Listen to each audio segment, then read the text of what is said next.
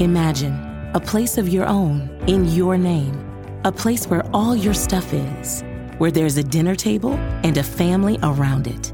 Virginia Housing makes it possible for thousands across the Commonwealth with our special homeownership programs, including loans, grants, and free classes. Because when we help people buy homes, their communities thrive. Click to learn more about Virginia Housing and see how home helps everyone. I am unwilling to give up. That I will start over from scratch as many times as it takes to get where I want to be. I want to be. You just want to make sure you will get knocked down, but just make sure you don't get knocked out, knocked out. So your only choice should be go focus on what you can control, control, control. Hi everyone and welcome to the Kara Goldin Show. Join me each week for inspiring conversations with some of the world's greatest leaders. We'll talk with founders, entrepreneurs, CEOs, and really some of the most interesting people of our time. Can't wait to get started. Let's go. Let's go. Hi, everyone. Welcome back to the Kara Goldin Show. I have Allison Medina here, who is the founder of Tech Ladies. I am so excited to have her on. Tech Ladies is the largest community of women in tech. Uh, she started in 2014, actually at a gathering, or originally as a gathering for networking in New York City. And it has now grown into a robust community of over a 100,000 women. She recently exited from the company in a good way in a transaction. And I'm so excited to hear more about her journey, including how she bootstrapped building what she has and Allison has taken an idea that she was curious about, what, that she really could see through, and turned it into a super thriving community, but also a business that has been incredibly successful. So I'm certain there are a ton of lessons in here. So I'm super thrilled to have her on. Welcome, Allison. Thank you so much for having me super, super excited. So, before we get into talking about tech ladies, but also talking about your newest venture, I'll keep that a secret until uh, we get to that. But I would love to hear a bit more about who you are. Like, you started out in uh, New York City, I think, or just outside of New York. And uh, did you always think that you'd be a founder of a company? Yeah, I think a lot of uh, entrepreneurs can probably relate to this, but I was definitely that kid, that weird kid who was like trying to work from an early age. So, you know, I sold stuff door to door when I was like nine years old. Um, I there was this catalog that would give you two dollar commission per item, and I was a real hustler. Like I was out there doing that even when I was a little kid. I had a lemonade stand that made like fifty dollars a day, which is pretty good for a little kid um, my parents were like, wow, this is actually a lot of money. And I love that feeling. Um, my dad owns his own business, and my grandfather owned a butcher shop when he came over from Italy. So I never thought about that until later. After I had started a business, I looked around and was like, oh, I saw people in my family doing that. So I think that some of it's in the probably runs in the genes, and I just had that, you know, when I was born a little bit, um, you know, wanting to sell, wanting to be an entrepreneur and just, um, learning how to do business from an early age. So I've always I've always been into it. But then I I um, worked in tech for a bunch of years. I was working on product and marketing teams and from there I started to think okay, if I start something someday, maybe it'll be in tech. But the interesting thing was with all of that behind me, I still didn't really think of Tech Ladies as a business when I first started it. I really started it as a community just to connect other women in tech and to build my own network and solve a problem I had, which was like, I need to know in order to really have a solid career and a network. I need to have a great network of other women who work in tech. And then also this camaraderie of like, hey, it's a real boys club over here. You know, can we talk to each other about what's going on? And so Tech Ladies grew out of that um, real need. And so it wasn't until later, after having some of these community meetups, that it grew into a business. And so I sort of stumbled into creating this community business um, back when people weren't really talking about community businesses or layering community onto your business or what that even means. And so uh, we were one of the early ones to do that and in this way in the world of tech, I guess. So that was kind of interesting how it came about. I love it. So great. So you mentioned Google. Uh, you had seen, um, had some, you know, incredible experience, had seen that there was this huge need um, to really have a, place where people could get together and meet and network. But there's a difference between having that concept and actually decided to make a company out of it. Like, what was like the first thing that you thought of when you were thinking about actually developing this into a business? I think there were a couple things happening at once. One was that we would have actual coffee meetups in New York and connect with each other. And then afterwards, we just wouldn't meet for a couple of weeks. And I was like, oh, this is sad. I, I miss talking to other women in tech about yeah. so much stuff that we were talking about. So that's where the online community grew. And then from there, um, there were things we wanted to share with each other in between even talking in the community. And then the newsletter grew from there. So it was really layering like one piece on at a time. It wasn't until I started realizing that we had companies who were coming to me just in my personal network saying, Do you know anybody? You know, we really want to hire um, a woman in this engineering role instead of just another guy. And I was like, wow, I do know people. In fact, I have this community now. And so it, it, I really like stumbled into it being a business. It was so obvious in front of me when I look back now that that's all the pieces of this being a really impactful thing were there. Um, Imagine a place of your own in your name, a place where all your stuff is where there's a dinner table and a family around it. Virginia Housing makes it possible for thousands across the Commonwealth with our special homeownership programs, including loans, grants, and free classes. Because when we help people buy homes, their communities thrive. Click to learn more about Virginia Housing and see how home helps everyone. This episode is brought to you by Seed. Did you know that supporting your health can be as easy as taking two capsules a day? Each daily dose of Seed's DS-01 Daily Synbiotic is formulated with 24 scientifically studied probiotic strains that support gut, skin, and heart health, helping you start the new year off right. Visit seed.com slash Spotify and use code Spotify25 to get 25% off your first month. But yeah, one thing at a time. And so then I started realizing, okay, well, if companies really want to hire these folks, we should charge for it. So big part of the tech ladies business still today is our hiring services and just connecting companies with the best women in tech talent. Um, and so we do the community stuff, we do events, but we are also helping people get hired um, and helping like even out the ratio a little bit. Um, still grinding away after all these years to try to get more women in tech um, and find them amazing jobs. But I'm really proud of all the women in tech that have like found jobs through Tech Ladies, gotten a lot more money, learned how to negotiate their salary. All of these things come out of our community. And so it's been really rewarding to see it grow the way that it has.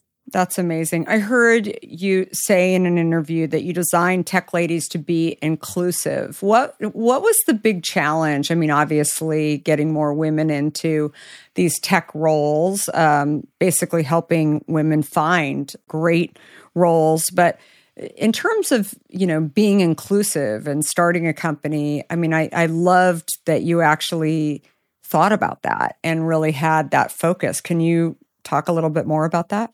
Yeah, I think it was somewhat easy for us to be inclusive in our actual community. You know, we created these this code of conduct really early. We laid out all these rules. I actually it's funny because I'm not a big fan of rules in my life or for when I'm yeah. teaching people, okay, you got to break all these rules to build a big business.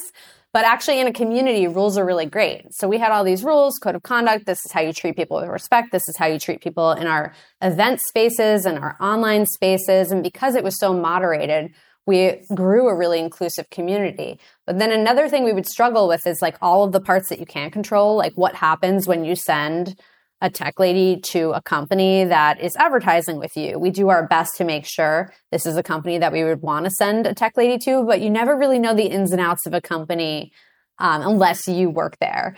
Um, and even then, if you work there, if it's a big company, someone has a great experience and then the same person has a horrible experience with a different boss. So it's really hard to get that right. And so we just always kept like a very open and honest culture within our team and just always went back to doing the right thing for our community members. If we had to make a choice, we have a, you know, toxic you know, company that's paying us a lot of money, we would get rid of the toxic company that's paying us a lot of money because one tech lady told us they had a bad interview. So just like going back to that core of like, what does inclusion mean to us? Can we really walk the walk on this? I think is what made it successful because it's made it people really trust us and understand that like we take that really seriously and that those guardrails are in place. And so it's funny because you have to do both, right? You have to break all these rules because you're an entrepreneur and all of that, but at the same time you have to um, keep some rules and guidelines in your community so that everybody's protected and feels safe. I love that. Well, that that is uh it's definitely definitely needed for sure. So did you raise money when you were funding your company? I've also heard you talk about how you feel like there's a lot of companies out there that might not actually need to raise money, even though they could raise money. Um, what's your perspective on all of that? Well, we started with zero dollars. I shouldn't really say zero, but you know, maybe out of my own pocket, like $700 to register in Delaware and all the basic stuff to get the trademark, really just like a couple hundred dollars out of my own pocket. Our first website was a Squarespace website that I made on my couch, you know, so really got started with no money. Um, then when we started making a little bit of money, I did go out and talk to some friends um, who were um, VCs or in VC and get connected and had a few meetings. And I quickly realized that there was like this interest. Oh, we can see that it's growing. Oh, we can see that you're an interesting entrepreneur that we might want to work with. But is it the next LinkedIn for women? Like, you have to sell me something really big about what this is. And I just felt like that I didn't know. I wanted to let it unfold a little bit. Um, and see what it really was. And I was very scared to like overpromise something to these um, VCs. I'm so glad. Like, I don't think women should operate that way if they're raising capital. I think they should go and move beyond those, that like fear and feelings that they had. But it worked out so well for us that on the flip side, I'm like, we were not the type of company that should have raised venture capital. So we're sort of protected in that way by not having taken it. And then when you create a company that's doing millions in revenue, you have every option in the world. And so people think, oh, well, I have to create a company that's doing billions in revenue to have a return for these investors. It's like, that's really hard to do. Creating a company that does millions in revenue is not as hard as it sounds. And so that's a really good um, way thing for people to consider if they're either not going to get venture capital because they don't have the network or they're being discriminated against, which is real. You know, only 2% of women and underrepresented people, even less, get venture capital to begin with. So for the other 98% of us, it's like, how are we going to build something? Um, so that's why I love bootstrapping. Worked out so well for us and like gave us so many options. And so I think I'm really passionate about that as like a a means, especially because I came up in tech where everybody, the natural thing is just go get a bunch of venture capital and you don't need to do it to build a multi-million dollar business. And I want more people to know that. I love that. Well, obviously it depends on the company and like the category and physical goods versus services and all of those things. But I love that you were able to do something like that and really show that it is possible. What advice would you have for anyone thinking about building a community, if they're really looking at building out something like you did, what do you think is maybe the the biggest lesson learned along the way? Yeah, I think you if you're going to build a community business, figuring out how to keep the community and business separate, like really separate. Hmm. In your mind and in your operating procedures is really important. And so what I mean by that is like they're going to overlap, they're going to intertwine. But um, most people, when they start a business, they think about their customers. They're like, this is a person that I'm going to sell something to and make money off of and get something from. And a community is the total opposite of that. It's what can I give to these people who may or may not become future customers or paying for the thing that we have. Um, and so then you're really just focused on delivering value. So for us at Tech Ladies, that's like having great events for them that are free or low cost, um, having a newsletter, having this really active job board. Um, so bringing people in in a way that's free and easy for them to be involved with and actually provides value to them and creating a real, creating and maintaining a real community space. And then layering a business on in a way that feels right for that community. And people don't want to feel like they're being oversold to or um, that they're, yeah, people don't ever want to be, feel that they're being sold to. So I think keeping them separate is really important.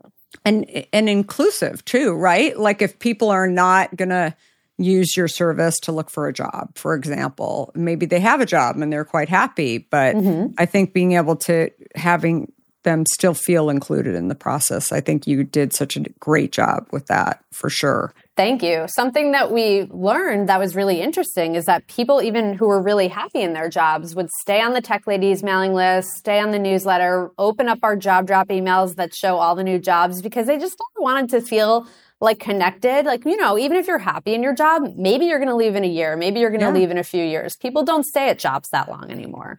So having something that they can just stay connected, even if they're not looking at the moment, was actually a surprise to us. We were like, wow, even people who are silently looking, not really looking, maybe going to look someday, have a reason to stay in Tech Ladies and stay involved.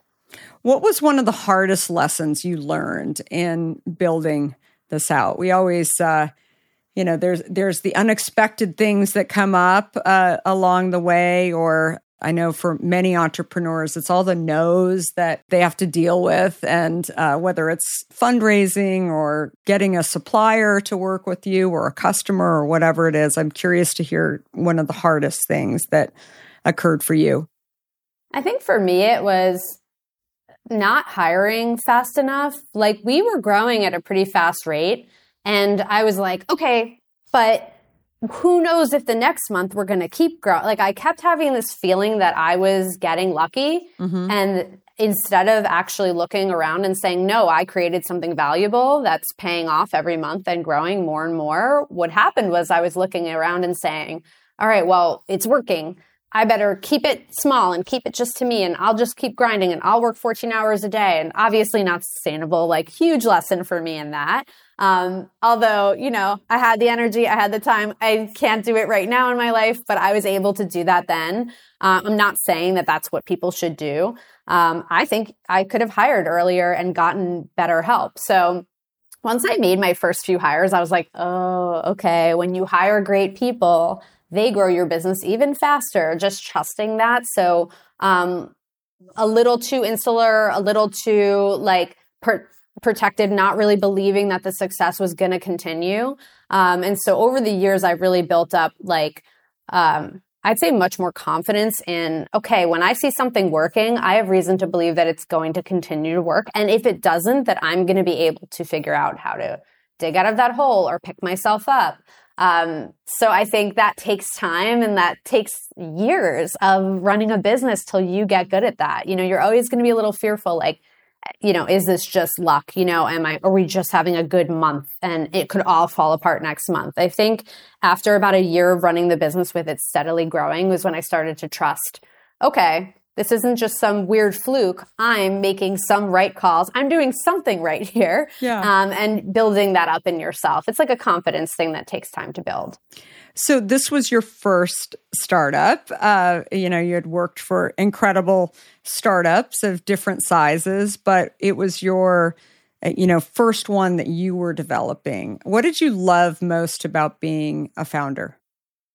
Oh God, everything. I feel like at every job I ever had, you know, I think a lot of entrepreneurs feel this way. You're like really always like this odd one out to some degree. You know, you want to just drive innovation or you have all these ideas and no one's listening to you. Yeah. It's like if you if you're repeatedly hitting that in your career, you might be an entrepreneur, you might be a future founder. Um, I think like just I wanted people to give me the keys and let me run with it. And so when I became a founder, that was one of the best feelings like, okay, I have the keys now. This is what I wanted. You know, I wanted the ability to see if I could just grow something. Um, if somebody could put that trust in me, right? And so I think that is, you know, one of the best parts of being a founder and starting something from scratch. I love that. Do you think you'll do it again? I mean, you are doing a a little bit of a, of something now, a little different than what you were doing before. Do you want to explain a little bit about what that is? Sure. I mean, right now I'm technically on a sabbatical, the first time I've ever taken off really in my life, which is weird. And I want this time to really figure out what do I want to do next? do I have another company in me? If so, what is it? I mean, I get an idea for a new company every day, as I'm yeah. sure you can relate to. Totally. Um, but then you're like, okay, could I stay interested in that? Is it, am I, do I have the energy? Can I build it up again? So I think I just need to recharge my batteries a little while I figure this out. But um, I have been writing out everything I learned about bootstrapping a company to millions of dollars in revenue. And so, um, writing a book and a newsletter that goes out every week that's resources for people who are either bootstrapping their companies, just getting started, halfway in the middle of doing it, but stuck. Um, or people who just think I might want to do that someday when I build something. Um, so that's the newsletter that I'm working on now called Bootstrap to Millions. And just getting that out and like really reflecting on everything as I write down all of these lessons of what I learned and what I have to share and really only want to share what people would find useful and actionable. Well, it's it's a really really good newsletter, and I think there's probably a, a book in the works, as you and I were just talking about, because it sounds like you have a lot to give to people, um, especially. I think that you're in an interesting position too because you were definitely building your own business but then you were around a lot of people who you know were not necessarily entrepreneurs but they were working for entrepreneurs and maybe thinking about one day that they would be doing that. So i think you probably heard a lot of things along the way too. So uh, really really yeah. valuable for sure super great. So, what advice would you give aspiring entrepreneurs knowing what you know today about starting and scaling a business? I think it's basically just get started, put something out, don't overthink it. Um, there, don't overplan it because you can't plan it anyway. You're going to be zigging and zagging. You've got to get comfortable with being uncomfortable um, really just that, you know, it's practice. You have to, if you're a perfectionist or if you like to do things a certain way, you have to undo all of that in yourself in order to get anything out there. Um, and everybody that is successful, you'll find did or is doing that. Um, they're just getting it out and getting started and figuring out as they go and like falling on their face a little bit and, um, you know, developing a thicker and thicker skin. I think I have a really thick skin for like, failure being perceived as not succeeding like i just like i i have that but it takes a lot more than the average person to make me feel that but that came from like losing a lot losing my losing jobs i've been fired um you know needing to pick myself back up many many times in my career um and so i think that you build a thick skin when you do that and all leads to you being able to do something bigger each time yeah, definitely. And I think that it's uh, like you were talking about earlier, I think it's confidence too, right? I mean, it's it's that if you think back on those times when maybe you didn't think you were able to achieve something and then you actually did, uh, it just helps you to become stronger and stronger. So for sure, I think those lessons that that you learn along the way are really, really helpful for the future for sure. So, Tech Ladies was acquired last year. Congratulations. Thank you. And you were sharing that you stayed on to really help integrate the company, which is terrific. And you're no longer a part of it, except you're an advisor, uh, right? Still on the company, which is great. Yeah. So, how did that come about? I think having an acquisition is always a little bit of a black box for people. You know, how does that come about? There's a lot of different ways for it to come about, but how did it come about for you? Yeah, we were approached for our acquisition. So, what it became for us after that was really this question of like, is this the right time? Are these the right people to partner with? Um, and so many things just kept falling into place as like a yes for that to be the right thing. For me as a founder, I think one of the most challenging things was like, okay, I'm going to give up my baby. And that was really scary. And I was like, okay, but this is another challenge. Like, I'm interested in figuring out this challenge because I've never done this before. And now I'm so glad that I pushed myself through those feelings of like, oh, can I part with my baby? I won't be the one overseeing everything forever, you know? I'm really lucky to be able to have hired our GM, who is like my right hand. Her name is Carol Griffin. We worked together for years. Um, she was my dream pick for this role. So I feel like it's in such good hands. And so I think that's really important. So I think one lesson for people might be like don't assume that these things are going to play out a certain way. You know, everybody tried to scare me when we talked about doing an acquisition. like, oh, you know, most of them don't go through and um, you know, you'll lose all the control and everything. And so yes, you have to like settle with that in yourself and be okay with that. But at the same time, um, there are opportunities and things you can learn by giving up this control and you don't have to do it overnight, right? So I was there for a year, really wanted to make sure that our community and our team was integrated fully without me. And it was a really fun project to be like, what happens when I step back from this? What happens if I let this play out? And, you know, part of it is you learn that other people can do things in a way that you wouldn't do them. Um, and sometimes better, you know, yeah. like you're not, sometimes you're like, mm, I would have done it that way. And it turns out you were right. But sometimes you look and you're like, you know what? Handing over this control opened up some new things for us. Um, so I think that that's really an important step for any leader or executive is to get good at letting go of control um, at the right strategic times for your company to let it move on and grow without you. And I think that that's like a spiritual part of it too. Is just like we think these things are us. We think they're our identity. We're think we think they're everything. You know, when we build a business that we really love and care about, um, but they don't belong to us. They belong to for tech ladies. They belong to the community. They belong to the people who are using it or or getting something out of it. And so it's not really about you. It's about you know what's the best thing for them and the next phase and what's really going to grow it. Yeah, definitely. Well, I I love that. Did you know that you were going to stay for a year? I'm just curious, or was that like a set time, or was it just until it kind of gets integrated?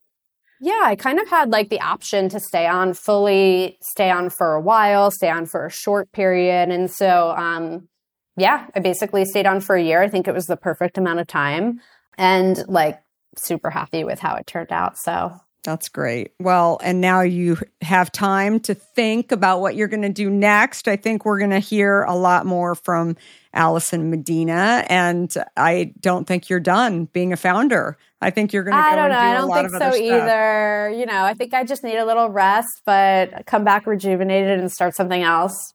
No, it's su- super, super great. And you should be very, very proud of everything that you've built and done. You. And you've helped a lot of people more than anything. I think that it's, uh, it's really, you've been that, that bridge for so many people to either find jobs, uh, find a community. So it's, uh, it's super amazing to to sort of know that you were that bridge, right? I mean, when you think back on it. Thank you so much. It means so much coming from you because you're one of my business heroes. Oh, so, so nice. even getting to be on this podcast is so exciting and like just getting to learn from you over the years. I'm so glad we've been in touch and, you know, we need more of you too. Oh, thank you. Thank you so much. Well, thank you again for coming on and thanks everyone for listening. Uh, we'll have everything in the show notes to connect with Allison and also Tech Ladies and Bootstrap to Millions and everything. Thanks again for listening to the Kara Goldin Show. If you would, please give us a review and feel free to share this podcast with others who would benefit. And of course, feel free to subscribe so you don't miss a single episode of our podcast. Just a reminder that I can be found on all platforms at Kara Goldin. And if you want to hear more about my journey, I hope you will have a listen or pick up a copy of my book, Undaunted, which I share my journey including founding and building Hint. We are here every Monday, Wednesday, and Friday. And thanks everyone for listening. Have a great rest of the week and 2023, and goodbye for now. Before we sign off, I want to talk to you about fear. People like to talk about fearless leaders, but achieving big goals isn't about fearlessness. Successful leaders recognize their fears and decide to deal with them head on in order to move forward. This is where my new book, Undaunted, comes in. This book is designed for anyone who wants to succeed in the face of fear, overcome doubts, and live a little undaunted. Order your copy today at undauntedthebook.com and learn how to look your doubts and doubters in the eye and achieve your dreams. For a limited time, you'll also receive a free case of hint water. Do you have a question for me or want to nominate an innovator to spotlight? Send me a tweet at Kara Goldin and let me know. And if you like what you heard, please leave me a review on Apple Podcasts. You can also follow along with me on Facebook, Instagram, Twitter, and LinkedIn at Kara Goldin. Goldin. Thanks for listening.